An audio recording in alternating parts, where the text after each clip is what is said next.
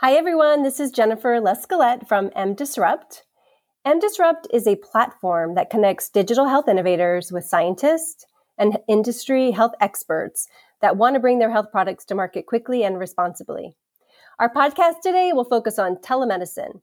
Now, telemedicine has gotten a ton of press during the pandemic, but the big question is around is telemedicine and virtual care here to stay? And to address that today, we have Dr. Aditi Joshi, the senior advisor and acute care telehealth executive at Thomas Jefferson University Hospital. Um, and she is in charge of the on demand telehealth program and is the assistant professor in the Department of Emergency Medicine. Dr. Joshi is a champion of telehealth and health innovation, and she teaches and trains students and residents on how technology is fundamentally transforming how we interact and care for patients. Dr. Joshi, thank you so much for being on the podcast today. Hi, Jennifer. Thank you for having me. Dr. Joshi, I would love to begin by hearing about your background, career journey, and how health innovation is changing the way you practice medicine. So, to begin, I'm an emergency medicine physician. I graduated residency in 2009 and started my career working in a very busy emergency department. And after a few years, I had symptoms of burnout and I decided I needed to try something a little bit different it's a common thing in emergency medicine and there's a lot written about it. So I decided I wanted to see what else was out there. I tried looking for a couple of different things and eventually found an advertisement for Doctor on Demand. And I decided to apply and join them. This was in 2013 when they were very new. And eventually I joined as one of their first doctors, one of their full time doctors, and then assistant medical director. I worked there clinically, probably saw about 10,000 patients, as well as doing peer review. We created some clinical pathways there and just really tried to determine what is a quality visit when this was a very new practice. So at that time, I basically worked telemedicine. I did a couple of ER shifts here and there. And then going forward uh, in 2015, Thomas Jefferson University started a huge enterprise wide telehealth program. At the end of that year, I met who, the person who is now the senior vice president of health delivery here, who was at the time running all of the telehealth. Uh, he was telling me how they had this big program, which I was interested in, and that they needed someone to be a medical director as they didn't have anyone who had telemedicine experience. So in 2016, I joined Thomas Jefferson University in the Department of Emergency Medicine, but is also a medical director of Jeff Connect, our program here. And, and my role here has been really expansive and interesting. Being an academic center, there's a lot of room to try new things. The unique p- part of being here is that because this program came from the top down, our CEO, Steve Klasko, really has a commitment to health innovation, creating home based healthcare, and to improve health equity. And so all of the departments were required to try this out. So we had expanded and done a number of things here. Not only do we have a direct to consumer program, which is where I started as a medical director, we also started a teletriage program in our de- emergency department in 2017. We also do a number of telehealth education. We do electives. We have a telehealth fellowship for those after residency who want to train and get a leadership type of role in telehealth, which I currently am the director of. And then we have every department doing eh, some version of telehealth. And so we have a lot of experience doing this type of work being here for me has been amazing in that we were able to try a number of things. I learned a number of things. We were able to quick iterate. We had access to researchers, educators, every type of specialty out there who is able to give feedback on what works in telemedicine and what doesn't. So it really became a great place to try things out and really understand how telehealth can be used. That's amazing. I feel like you really um, you almost set yourself up at Thomas Jefferson for for something like the pandemic happening. You you're you're on the forefront from an innovation standpoint regarding telehealth. So that um, the program sounds incredible. maybe we could look at like just step back for a moment and and def- define for the audience the difference between telehealth and telemedicine. I see them both used interchangeably in blogs and podcasts and news articles and I feel like there is a distinction, but I'd love to hear your thoughts on what that distinction is. That's a really good question and a very common one. I'm going to use a definition that we in emergency medicine put in a white paper, understanding that they are used interchangeably, but we wanted to maybe define them a little bit uh, better. And so I use telemedicine to imply the actual service between the patient and a provider, something that is direct care or a medical encounter. Now, the term telehealth we use much more broadly and it's more inclusive. So, not only the services, but also how do we prevent maintenance, follow up, the processes, the regulation, regulatory portions of telehealth that make up the healthcare system. And so, in this way, I think it's a broader term. I think it's a better term. So, I use telehealth more because as it's expanded, that broader term is actually more relevant. But yes, it's still used interchangeably. We all know what those terms are. I do think in the future, we're also going to uh, realize that telemedicine or telehealth is just going to be part of healthcare and the tele is going to go away. We may call it virtual care, and eventually it's just going to be healthcare. I, I appreciate the distinction. It, it's it's really helpful.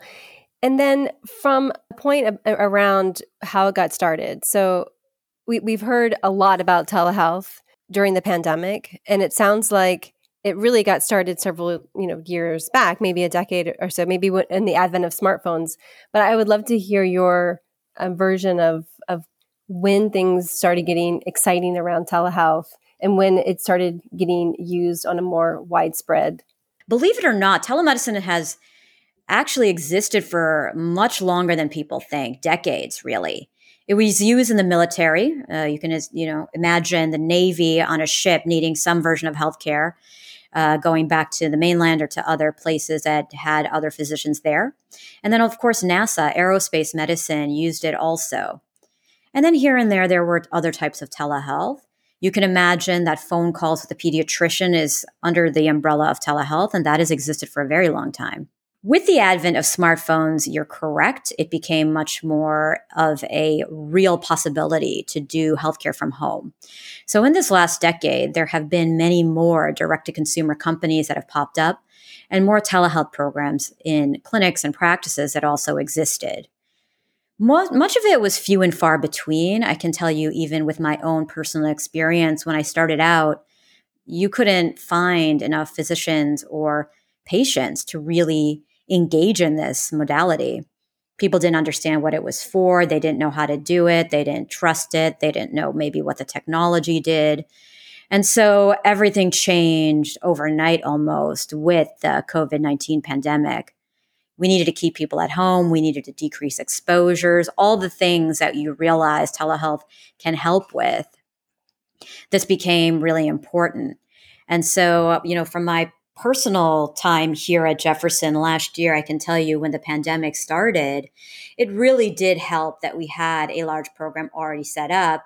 So all we really needed to do was expand it. I make that sound simple. It wasn't simple, but I will say that because we had the technology, workflow processes, we had training and education already there. We had a number of physicians already familiar with telemedicine and how to provide it. We were able to use these resources and expand very quickly. Uh, so, for example, for the acute care telemedicine, which was our first point of contact for patients, our clinics closed, our primary practices closed. Uh, you know, we weren't doing surgeries. And so when people would call around Philadelphia, the first thing we would tell them is, hey, call Jeff Connect. We will figure out do you need a COVID test? Do you have symptoms of COVID? Do you need to come in? And so our volume just got huge overnight. And so what we had to do is a couple of things. The first thing we did um, is figure out what kind of volume we had. So the institution itself prepared for the pandemic by getting PPE, figuring out where we were going to put patients, figuring out where we were going to put different clinicians. They set outpatient testing sites up for COVID. And then the acute care telemedicine, I personally trained about 150 new clinicians uh, over 72 hours. I made a portal with all of the real time information of COVID screening protocols. Uh, and then we would have to change them daily based on what we would learn. And then we would do quality assurance every day. I would sit there and just make sure that people who had questions or if it became overwhelming, try to find backup volume, try to make sure that they understood what was happening, that they were sending the right information to patients. And so we were able to do that in 72 hours and then really improve how fast we could do that because we had that set up. Uh, that was a real advantage for us in Philly. We were able to, I think, in the first just six weeks, keep 6,500 people at home. It was an incredible wow, feat. That is yes, incredible. Yes. Uh, you know, and it was a huge team effort. We really tried hard to make sure that we kept Philly safe, and it was successful in that way. And there's a lot of people here who really put that together. And so we really were able to do, I really think we were able to really help Philly in that manner. And of course, everything moves forward but at least in that beginning month i, I can't I, I don't know how many hours i slept but i felt that we were at least able to really help that is amazing those numbers are really astonishing to think back a, a year ago really you know what what you and your your colleagues and and other medical professionals around around the country, around the world, were doing to keep people safe and, and and still getting them what they needed in terms of healthcare. That is incredible. I feel like a common misconception in telemedicine is that it's generally used in primary care. I have three children, and and it's it's really easy to think, oh, uh, instead of traveling forty minutes to our doctor, we can just call them up and and get you know pink eye looked at or an ear infection after swimming or a rash or something like that. It's just super easy. It, it, we don't have to drive. We can get it done here in the house, get the prescription at our neighborhood pharmacy. But in reading about it and and talking to you, it just seems like there's so much more that can be used um, under this umbrella of telehealth. And um, it would be great to hear your your ideas and and and, and what you've done, like actually done um, within telehealth to to help patients. This is a great question, uh, Jennifer, because I think when we were just talking about the pandemic, the way that it was used, we think it's very narrow definition. But telehealth technically is uh, much more broad than that. So I, when I give this lecture to residents or students, I tell them, you know, you can define telehealth by two different ways by its user or by its function. So we can consider uh, the two parties that are on either side. So it can be provider to patient. So, you know, what we consider direct to consumer, a patient is initiating a call and uh, speaking to their physician. This can be for acute care, it can be for scheduled chronic care, but really just having a patient and provider there on each side. Another type is provider to provider consults. Now, this is really between two clinicians. And this can be used for consults. So, you know, Telestroke is a great long running program where hospitals that may not have a stroke neurologist on site can connect to a stroke neurologist. So, for example, at uh, Jefferson, we have a huge neurosurgery stroke program as well as neurology. And so we will consult with them. They will see that neurologist or neurosurgeon on video. The provider on the other side will help with the exam and determine what is going to be the next step. So consider the fact that sometimes, you know, the patient will need transfer to a higher level of care and we know where to send them, what to do. But sometimes with that visit, that patient can actually stay in their home hospital and that doctor can be given a plan of care.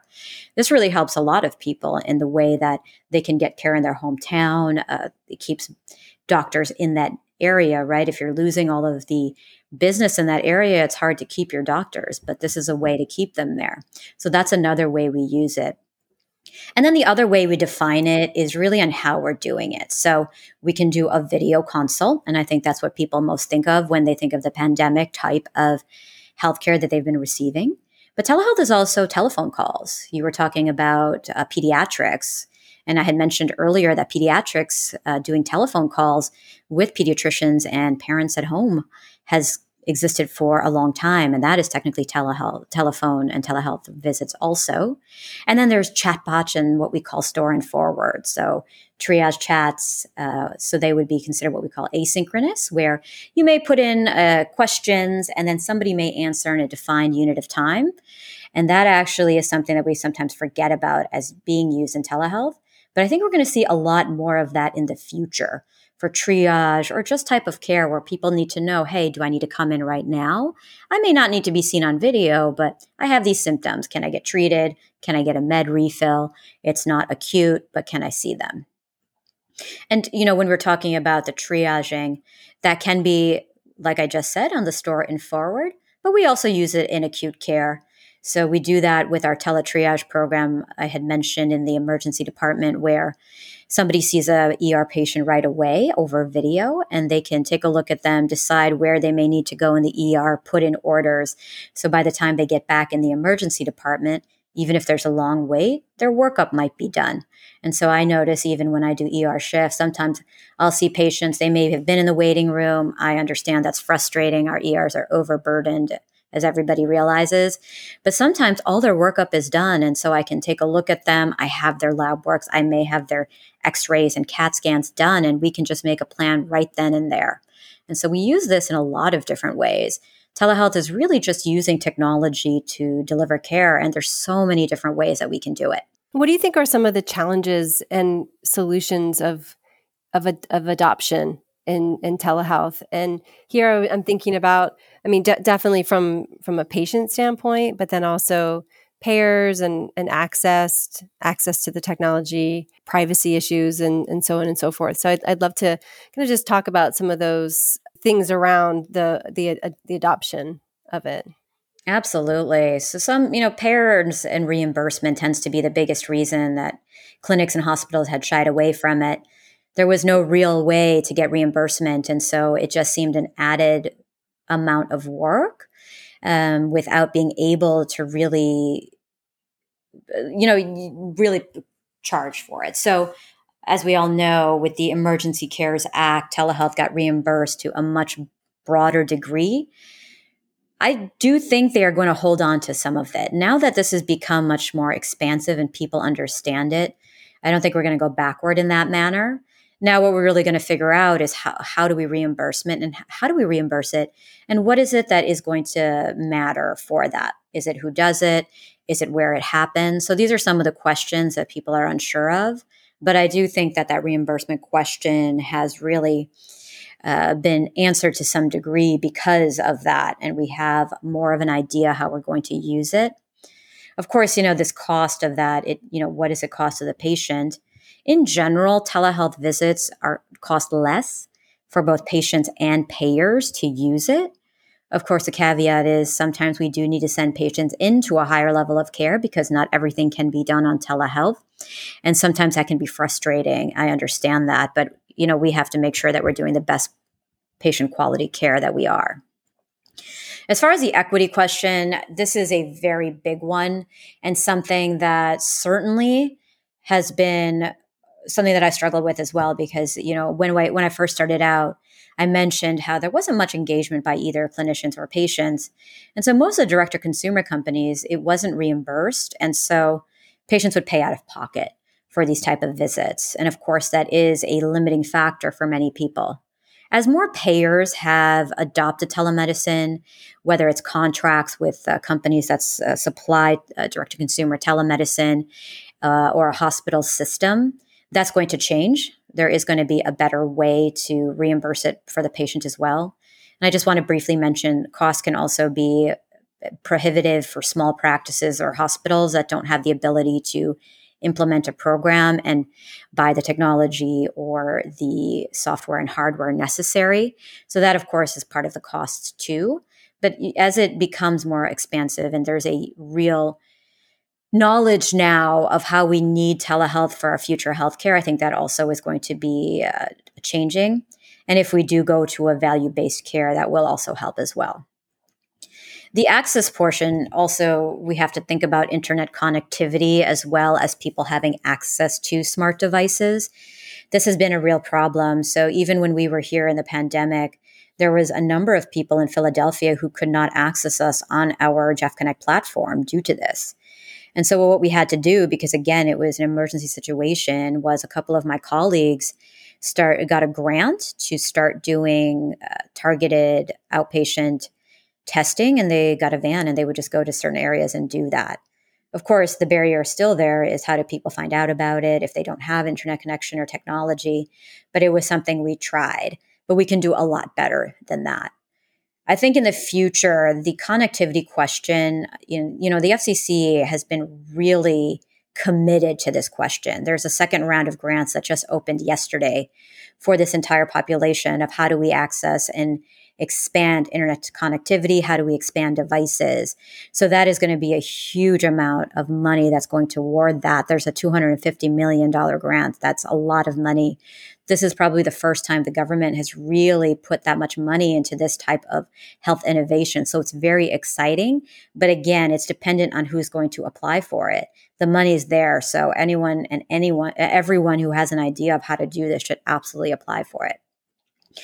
The problem being, of course, is that certain geographies have a harder time, rural areas have a harder time. But, you know, in the future, we're going to have to figure out how do we access those. What has happened during the pandemic is a lot of rural telehealth. They would find places that were able to set up kiosks or people could come for devices like libraries, you know, community centers.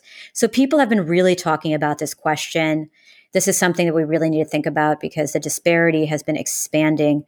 Uh, and this is something that we absolutely don't want to see. Mm-hmm.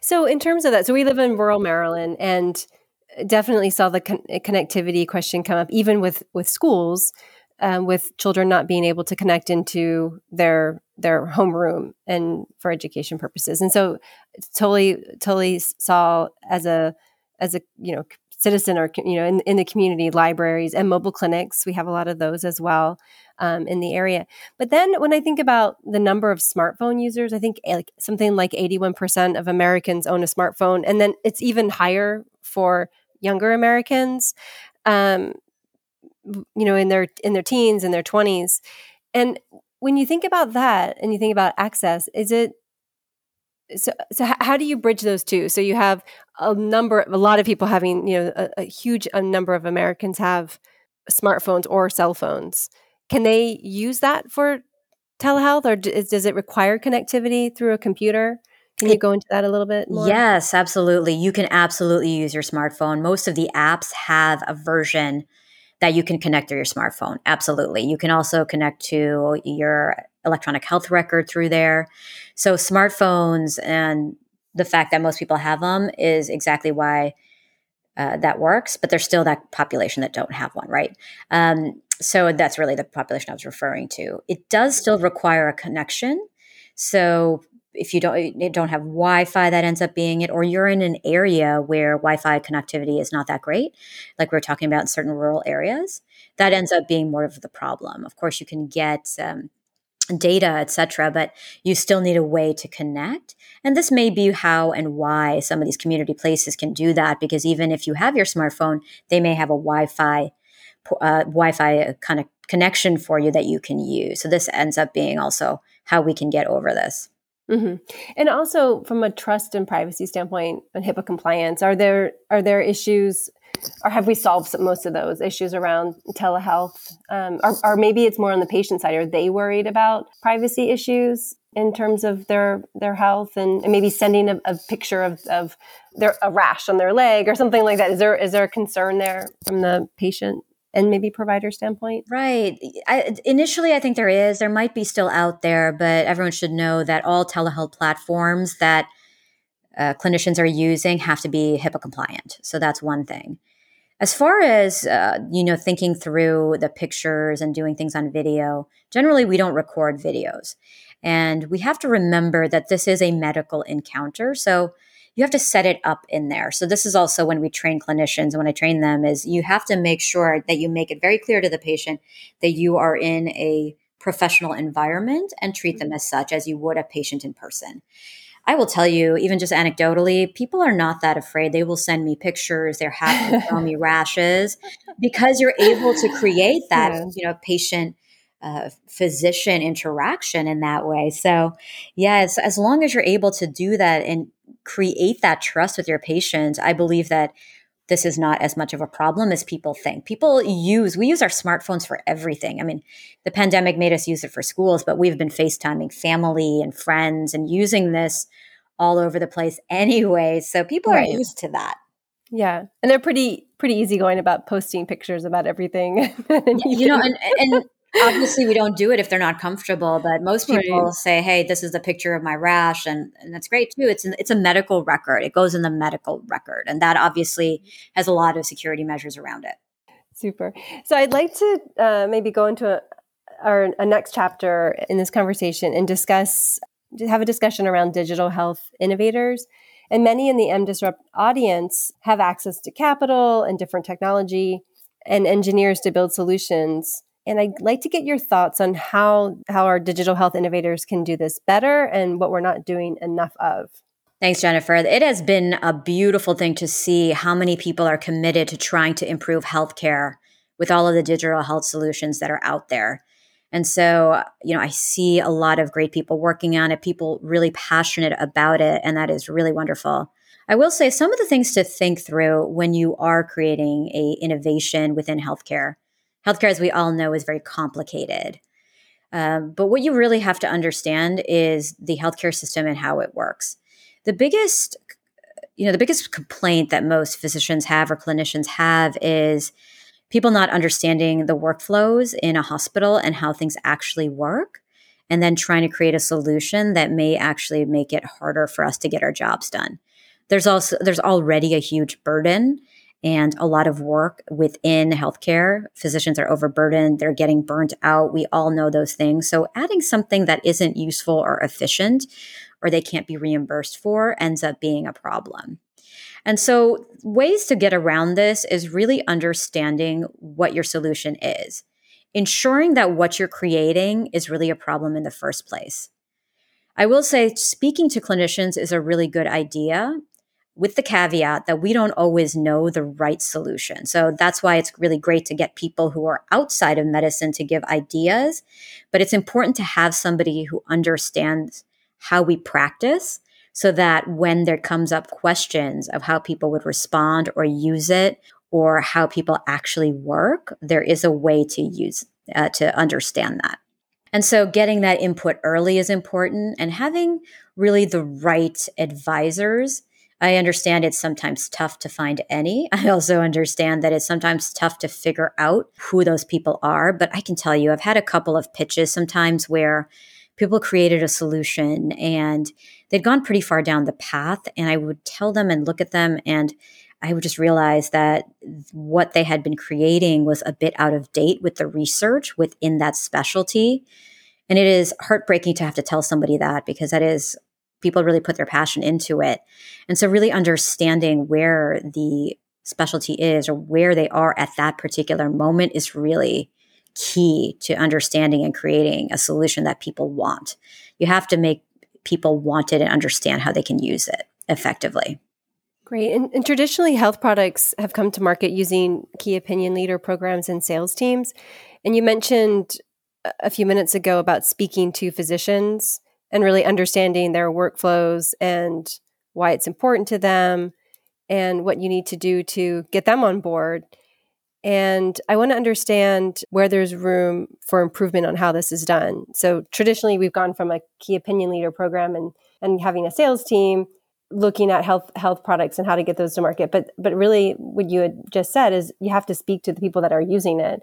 And I'd like to understand from you um, maybe why that methodology is is a better approach? That's a great question. And like all health solutions, you have to understand what the end user wants.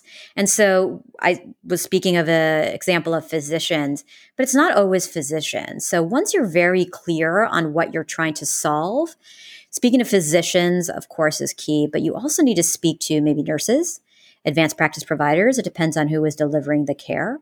It may be people who work in social work, crisis recovery if you're working in opiate use disorder, and then also patients. Understanding patients who have maybe this disease, who have or have a child that does, understanding who those end users are is really important to understand what their daily life is like so that you can create that. The key opinion leaders, this is an interesting question. I always think of this in the in the way that even medicine functions. So if you consider emergency medicine as an example, and I'm using it since I'm an emergency medicine physician, academic medicine is really where we do the bulk of the research.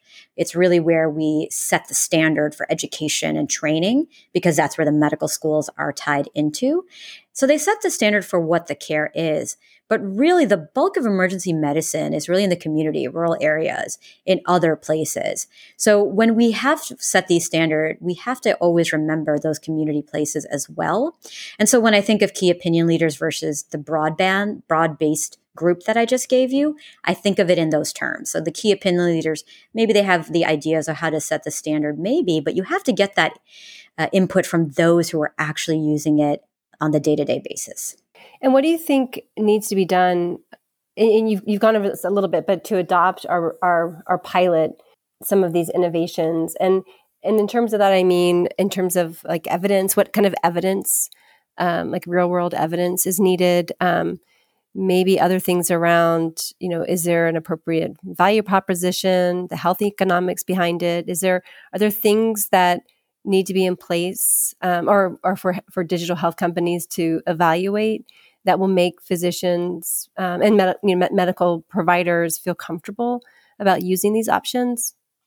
This is a very standard answer I give because I think this doesn't always play out. You really have to understand the research. You you know especially if we're talking about the types of groups that are going to do the pilots a lot of them end up in academic centers or affiliated with academic centers. The research has to pan out in what you're creating. It really just does. And it seems like a simple answer but i you know there are so many things out there that just don't. And so you know and doctors will be like this does not work. This is not what the research says. This is not actually going to help patients. And yet patient and yet i see a lot of solutions that are still doing this. I'm not going to pick on anything but i do see that.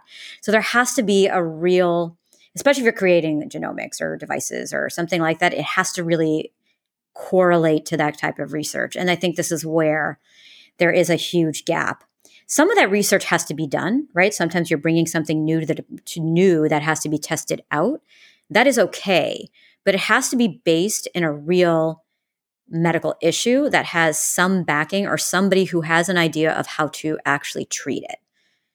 I hope that answers the question. I can definitely go yeah. into more details, but that is really something I see a lot of that is a bit frustrating because when I see a company that doesn't have that done, it, there really would have been an easy solution to that. And I want to understand, I want to know what your secret to success is, your secret sauce, because uh, you've done so much and you've helped um, just taking Je- Jefferson Connect as an example, you've really brought to light you know, telehealth um, in your leadership. And you know, in, in addition to that, it was I, I really I like to understand kind of your advice on what you would tell a founder who is interested in telehealth solutions and improving patient care. What would you tell them today to help them innovate and and really find their passion? So some of what I've already said, really understand what you're trying to solve getting the right team around you, getting the right advisors, and just asking people around uh, that deal with this what to do. For my personal career, what I would probably t- what I tell people is, you know, when I started out, this is not where I thought what my career would go. I love emergency medicine. I did not expect to get burnt out. And really just under like sometimes all what you have to do is just let's look around and then just say yes when I started out, I just, when I started out in telehealth, I really found that I enjoyed it. Uh, I had a lot of friends that worked in tech and I in, understood a lot of how they worked. And I just kept saying yes to things. So I joined that. I said yes to assistant medical director at Doctor on Demand. I said yes to Jefferson. And here at Jefferson, every time there was a new program or people came to us and say, hey, we want to try this type of telehealth solution or we want to try this program, or Steve Klasko would come and say, hey, we need you to create this overnight. We would just say yes. Our department would say yes, and then we would do it. It didn't always work. We have a lot of programs we never uh, brought to fruition, we had never actually used. But every time we even just created the thought and went through the thought process, went through the workflow, went through the process itself, it became easier and easier and easier at every time to figure out how to do that. So now, if you were to ask me, hey, Aditi, can you set up a process to do this type of program? I'll be like, absolutely. And I can do that because I've had practice doing that a lot. And what I also tell uh, everybody is try to find the right people around you. Uh, people who work similar work similar to you, and what I mean by that have the same goals in mind. So when I said that we had a department here that just said yes and would try things out, that is how I work also, and that works for me. And when you want to work with groups like that, so this is usually uh, this is usually advice I give to residents or medical students, but I think this also works for anybody who is starting a company or has an innovation or has something that they want to start. If you're going to come to somebody, such as uh, you need someone for as an advisor role or you need like a clinical input, if you come and ask and have a very specific ask and say, "Hey, can you help me with this in a specific manner?" The answer for me, I will always say yes. So if a student comes to say, Can I do research with you on this? Yes. However, coming with a very non specific ask, ask and saying, Hey, I want to do telehealth. What do I do? That is very difficult for me to answer, mainly because that isn't specific enough. And uh, getting requests that at, like that is a lot harder to direct. So it's easier if you understand where what you want and where you want to go, and then figure out how to create that team around you.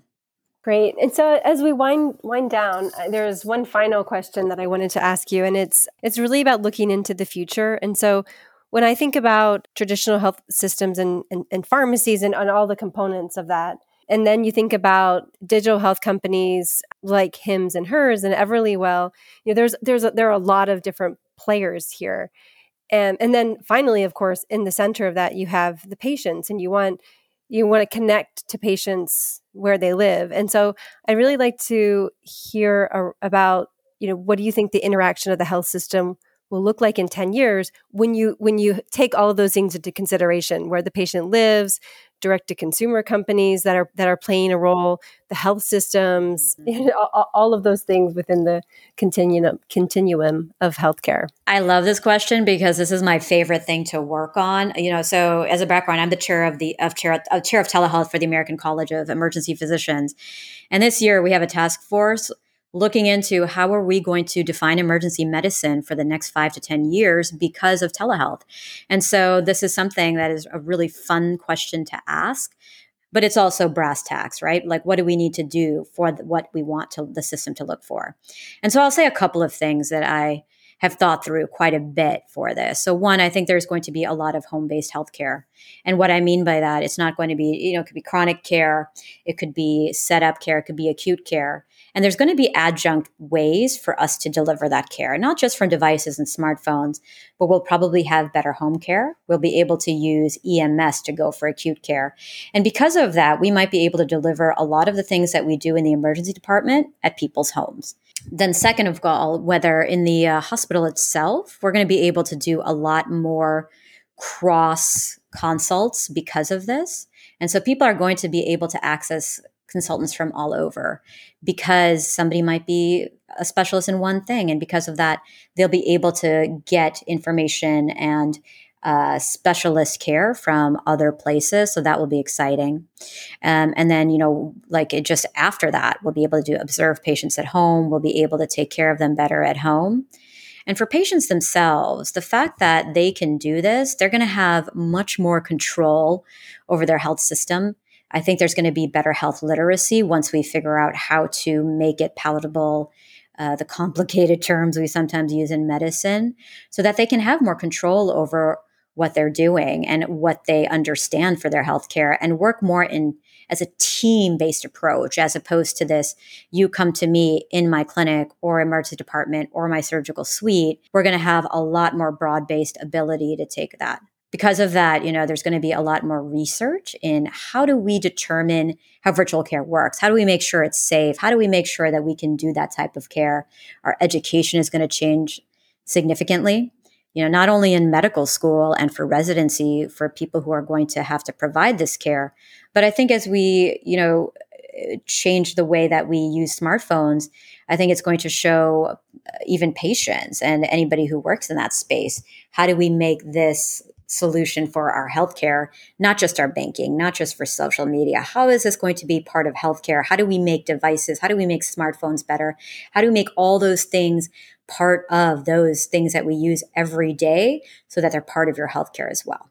Well, Dr. Joshi, thank you so much. It has been a pleasure speaking with you today about um, telehealth and virtual care. I loved hearing your insights and getting educated on on really what telehealth can do in the future and today and in the future. Thank you, Jennifer. It's been such a pleasure to talk about this as well. I love MD Disrupt, so glad to be here. Great. If you are a digital health innovator who needs access to leading health industry experts to build, commercialize, and scale your health product, please contact MDisrupt.